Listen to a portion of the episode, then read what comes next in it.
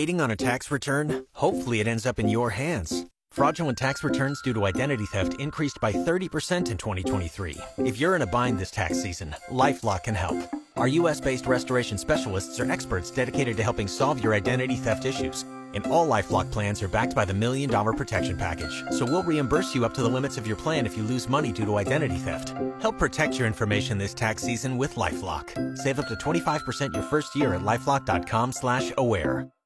The Monday edition of Canton's Morning News continuing on 1480 WHBC. Bill Morgan pinch hitting for Pam today and happy to be joined from Canton City Schools, Joe Bogdan. And uh, Joe, before I butcher it, which would be a distinct possibility, despite the fact you got me the info last night, your title with the schools is.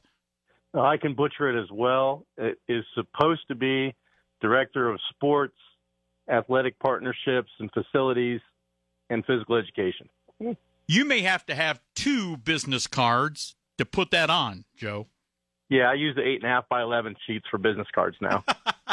Joe, as we get ready for another academic and athletic year to kick off, talk to us a little bit, if you would, about the changes in high school athletics, generally speaking, from uh, when you were a coach, you became an administrator, an AD up at Lake High School before coming to McKinley. What are some of the biggest changes you've seen over that span of time? I think probably the the biggest change. I mean, kids are still kids, and sports are still sports, but um, I think the way that youth sports has been structured and grown um, has really changed a lot of the things that we have to deal with at the high school. And when you talk about those challenges, how do you sit down with your coaching staffs, whether it's football, volleyball, basketball, and of course at McKinley, so many sports, the list goes on and on and on. How do you help from an administrative standpoint the coaches to deal with the challenges they face on a day to day basis? The most important thing in education right now is that teachers and coaches feel supported. So whether that's just letting them talk through some things and, and give them some advice and some perspective from the administrative side. Because uh, I know there were times when I was a, a coach and an AD at the same time at East Canton, and Coach Joe and AD Joe didn't always agree on everything because um, coaches are focused on their sports and ADs have to look at a bigger picture. Uh, but also then making sure that they have what they need. We are very fortunate in Canton City Schools. We have a, a school board and, and a leadership team in place that is dedicated to making sure that not just our athletes, but also our students have all of the things that they need to be successful. Uh, we want to try to get them all of the best facilities and give them the opportunities that, uh, quite frankly, some of our um, suburban families have an easier time providing to their kids than than our families do. Joe Bogdan from Canton City Schools, our guest on 1480 WHBC. Uh, Joe, tell us about some of the things going on uh, at McKinley. I know uh, some things happening in terms of improvements, I believe, at the field house.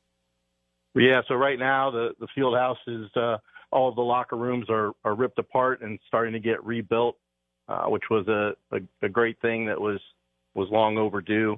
Uh, I used the joke that when my father came and played a game at the field house in 1959 and when I played in 1985 and when my son played in 2017 we all used the exact same locker room. And hadn't changed a bit. So um it's nice to be able to to update those things. We're adding air conditioning to make the facility more useful year round. Um and then just trying to do some other nice touches uh, because we have the the greatest high school venue um not just in Ohio probably in the nation for basketball Joe, I've had the opportunity over the years to uh, broadcast a number of tournament games from uh, the field house. And boy, I love to sit uh, in the box high above the floor, look down onto the floor. Uh, it is just a, a great, great venue. And sometimes I think when people are close to it on a day to day basis, if you're a, a, McKinley Bulldog fan and supporter, uh, maybe you don't have the perspective. I'm kind of an outsider, moved to the area a couple of decades ago, but boy, you walk in there and you think, high school basketball is played here looks more like a nice small college facility to be sure.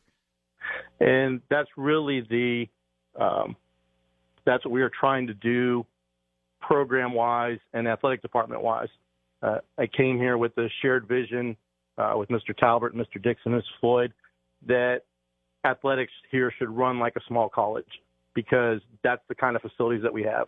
We have top notch facilities in everything because of our partnerships with the city. And there's just no other high school that can match the kind of things that we have for our athletes. And then we want to back that up with putting great people in front of them, which we have, and, and make sure that we put great programming in place as far down as we can get. We want to get into the fifth grade, the fourth grade, and, and support our kids all the way through in all of their endeavors.